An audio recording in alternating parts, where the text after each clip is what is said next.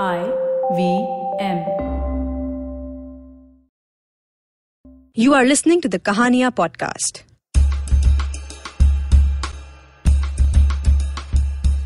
Kahania is a series of open mic storytelling events organized by Tape a Tale. The stories you're about to hear were recorded live. They are told by the people who've lived them. This week, we feature two of these very special and unique tales. Our first story is by Amandeep Singh and is called Mujhe Tumse Pyar Nahi. I'm very bad at remembering dates. Birthdays, anniversaries, कभी कुछ याद नहीं रहता। But thirty March 2016 T twenty world cup चल रहा था और मैं बैठकर फेसबुक कर रहा था। सजेशंस में एक लड़की की profile I and I stopped she was just beautiful she is just beautiful about section में देखा तो पता चला अपनी ही कॉलेज की जूनियर है। अच्छा पहले मैं आप लोगों को अपने बारे बता देता हूँ। क्लास ट्वेल्थ तक मेरी ज़िंदगी में दूर दूर तक कोई लड़की नहीं थी। चाचा जी के घरों को मिलाकर भी हम पाँच भाई ही थे, कोई बहन नहीं, और कॉलेज में मेरी ब्रांच मैकेनिकल थी। तो लड़कियों से बात शुरू कैसे करते हैं? मुझे नहीं मालूम। मैंने उसका मैसेज बॉक्स खोला और टाइप किया, सुनो, कल धोनी मारेगा। और सेंड कर दिया। कुछ दो चार घंटों बाद उसका रिप्लाई आया, sorry question mark was the above message for me question mark P S Virat मारेगा। नेक्स्ट दिन इंडिया तो मैच हार गई, पर अपनी इनिंग शुरू हो गई। अप्रैल एटीन को उसका बर्थडे होता है। रात साढ़े बारह से एक के बीच मैंने उसे मैसेंजर पर विश किया और उसके रिप्लाई का वेट करने लगा। जब कुछ नहीं आया तो उसका जन्मदिन खत्म होने से ठीक पाँच मिनट पहले मैंने उसे फिर से टेक्स्ट किया। Hey I may not be the first person to wish you but I surely be the last so happy birthday फट से उसका रिप्लाई आता है थैंक यू आप अलग हो। मैंने कहा, तुम मुझे, तुम कहकर बुला सकते हो। उस दिन से, आने वाले पाँच महीनों तक मैंने अलग अलग तरीकों से उससे उसका नंबर मांगने की कोशिश की और वो हर बार बहुत खूबसूरती से मना कर देती थी। पर समर वेकेशन की शुरुआत में कहीं उसने अपना नंबर दिया। लगभग दो महीनों के होते हैं भुवनेश्वर के कॉलेजेस के वेकेशन और कॉलेज खुलते साथ सामने था फोर्थ ईयर और साथ में थी मेरी प्लेसमेंट्स तो मैंने खुद से वादा किया कि इन दो महीनों में दिल खोल कर कोशिश की जाएगी। अगर कुछ बात बनती है तो बहुत अच्छा वरना जॉब और करियर पर ध्यान दिया जाएगा। तब हमारी रोज बातें होने लग गई थी। दिन के दो ही मैसेज क्यों ना हो, पर रोज। हम कॉलेज वापस आए और मैंने उससे मिलने के लिए पूछा। इससे पहले वो दो चार बार मना कर चुकी थी, पर उस दिन उसने हाँ कहा। शायद उस बार उसे भी मन था। That lunch was special for me इसलिए नहीं कि मैं उसके साथ पहली बार डेट पर जा रहा था, बल्कि इसलिए कि उस दिन से पहले मैं अपनी माँ के अलावा किसी और लड़की के साथ अकेले बाहर खाने पर नहीं गया था। 21 सालों तक मैंने उस लम्हे को अपने पास महफूज रखा था और उस रोज मैं उसे किसी के साथ बांटने जा रहा था। मुझे पूरी उम्मीद थी कि इस मुलाकात के बाद हमारे बीच कुछ ना कुछ बात तो बन जाएगी, पर हमारी बातें होना भी कम हो गई। थोड़ी भुलक्कड़ सी थी वो। कभी कभी दो चार वीक्स तक मेरे मैसेज का रिप्लाई करना भूल जाती थी। पर मैं उसके रिप्लाई का वेट करना नहीं भूल पाता था। देखते ही देखते मेरी प्लेसमेंट्स आई और मुझे खुद से किया हुआ दो महीनों वाला वादा याद आया। दो के पाँच महीने हो चुके थे और मुझे लगा कि नहीं, अब सब कुछ छोड़कर बस प्लेसमेंट और जॉब पे ध्यान दिया जाएगा। पर जहन में ये बात हमेशा थी कि एक बार उसे बताऊँगा तो ज़रूर कि कितनी खास है वो मेरे लिए। तो जैसे ही नौकरी हाथ में आई, मैंने उसे दोबारा मिलने के लिए पूछा। इस बार मैंने उसे सब कुछ बताया, सब कुछ। ये तक बताया कि कैसे जब वो मेरे साथ होती है तो रोड क्रॉस करने टाइम गाड़ियों वाली तरफ़ मैं खड़ा हो जाता हूँ। किस तरह ये शख्स, जिसे तारीखें याद नहीं रहती, तुम्हारे साथ बिताए हुए हर एक लम्हे का सेकंड ब सेकंड का हिसाब रखने लग गया था, और जब तुम सामने होती हो ना तो अपना नाम तक भूल जाता हूँ। कुछ और ही सोचा था दिल हारने से पहले, पर तुम ऐसी ही तो अच्छी हो। मुझे नहीं मालूम तुम इसका जवाब दोगी या नहीं, ये हाँ होगा या ना, बस तुम्हें बताना था। और अब वापस जाते वक्त मैं अपने हॉस्टल पर उतर जाऊँगा। तुम्हें, तुम्हारे हॉस्टल तक छोड़ने नहीं जाऊँगा, क्योंकि वहाँ से वापस अकेले आने की मुझमें हिम्मत नहीं है। हम गाड़ी में बैठे, मैं पूरे रास्ते बेतुके जोक सुनाने की कोशिश करता रहा और वो उन पर हंसने की कोशिश। जैसे ही गाड़ी कॉलेज वाली रोड में आई, मैंने उसकी आँखों में आँखें डाली और कहा I like you but I don't love you I won't love you until you say I yes क्योंकि अगर तुम वो लड़की नहीं हो तो तुमसे मोहब्बत करके मैं उस लड़की से बेवफाई नहीं करना चाहता जो मेरी ज़िंदगी में आने वाली है। मेरा हॉस्टल आया while coming out of the car I felt her hand on mine maybe she was trying to hold it I stood there and she kept staring at me with a smile till the car went out of my vision. और उसके बाद ना कोई मुलाकात और ना ही कोई बात। दिन, सप्ताह, महीने बीते। जनवरी में मेरा बर्थडे होता है। मुझे उम्मीद भी नहीं थी कि उसका मैसेज तक आएगा, पर जन्मदिन खत्म होने से ठीक पाँच मिनट पहले उसका कॉल आता है। Hey I wanted to be the last person to wish you happy birthday मैंने एक गहरी सांस ली और पूछा, क्या हम मिल सकते हैं? उसने कहा, नहीं, और फ़ोन रख दिया। नहीं। नहीं, ये कहानी ऐसे खत्म नहीं हो सकती। मैंने ऐसा तो कभी नहीं सोचा था। मैंने तो हमेशा से ये सोच रखा था कि उसे एक ऐसा तोहफा, एक ऐसी चीज़ दूँगा जिससे जब वो पहने तो उस चीज़ को भी लगे कि वो मुकम्मल हो गई है। तो मैंने उसके लिए इयर लिए। साथ में एक कार्ड और एक खत। वो खत जो उसके जन्मदिन पे, उसके जन्मदिन खत्म होने से ठीक पाँच मिनट पहले उसके कमरे में था। बाकी सब चीज़ों के अलावा मैंने उस खत में लिखा कि अगर किसी कहानी को अंजाम तक ले जाना ना हो मुमकिन तो उसे एक हसीन मोड़ देकर छोड़ देना चाहिए।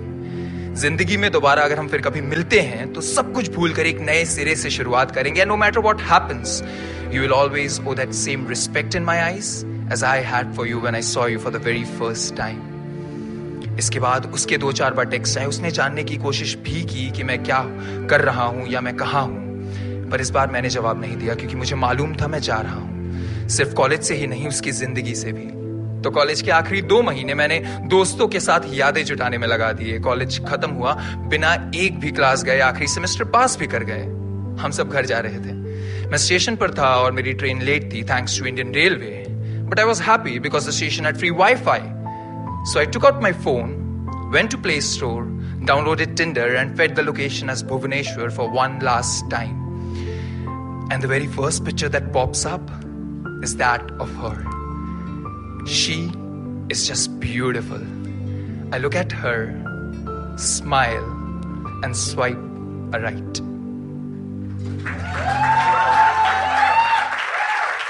That was Amandeep Singh. Stay tuned because we have one more great story for you after this break.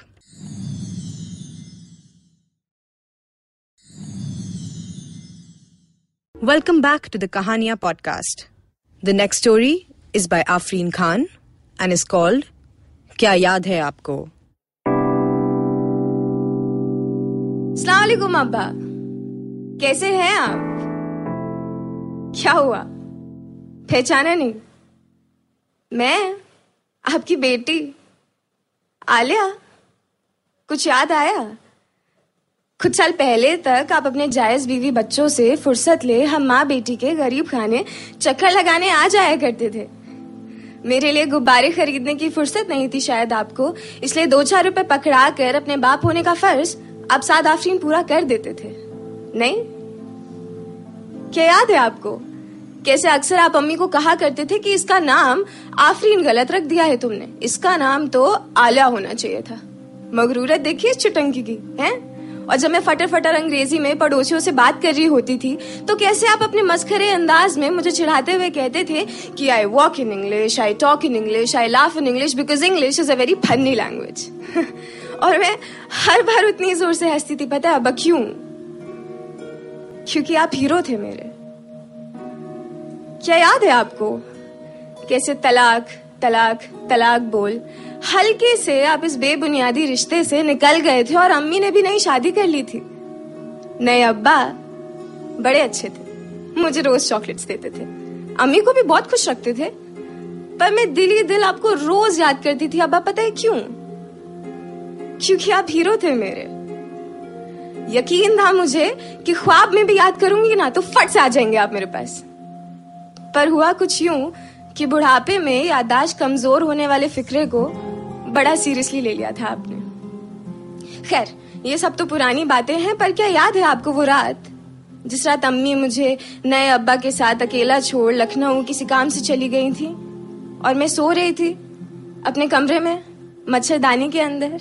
आपको तो पता है ना, मच्छर बर्दाश्त नहीं होते मुझसे। पर क्या याद है आपको कैसे मुझे घर में अकेला पाकर वो हल्के से मच्छरदानी उठाकर मेरे बिस्तर में घुस गया था? मैं सो रही थी, अब्बा। सच में। अचानक से कुछ महसूस हुआ मुझे। एक हाथ मेरी कमर पर था, दूसरा हाथ मेरे बालों में।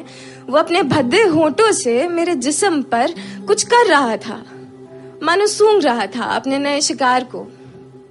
उसकी लंबी उंगलियाँ उन जोंक की तरह थी जो हट जाने के बाद भी अपने निशान छोड़ जाती। ओले मिला बच्चा।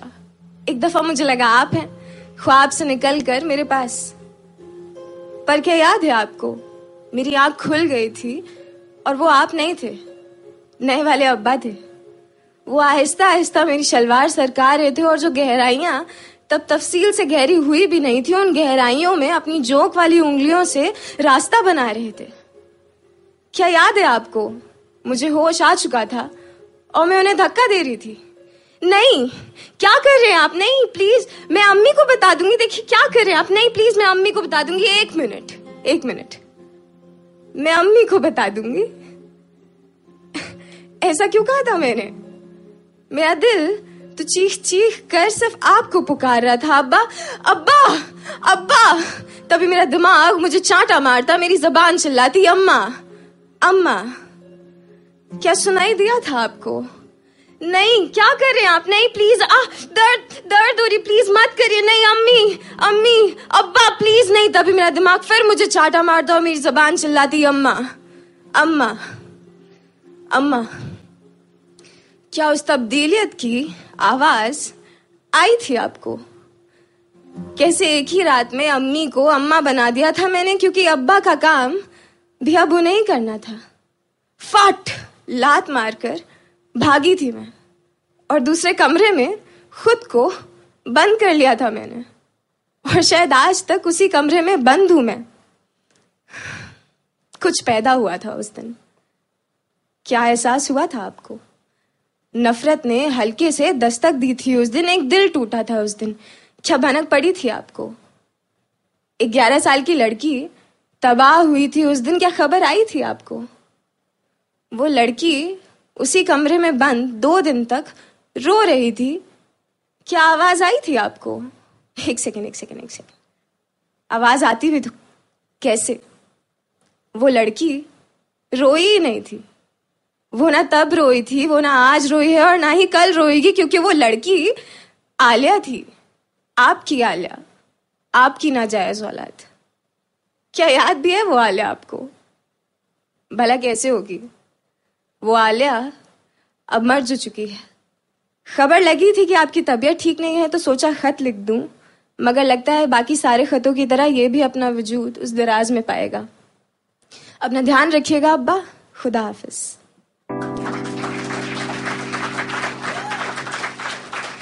That was the Kahania podcast. If you have an amazing personal story that you want to share with the world, send in your stories to contact at tapeatale.com on WhatsApp at 799 202 9939. If you want to dive into some more awesome stories, check us out on tapeatale.com as well as on Facebook, Twitter, Instagram, and YouTube at Tape a Tale.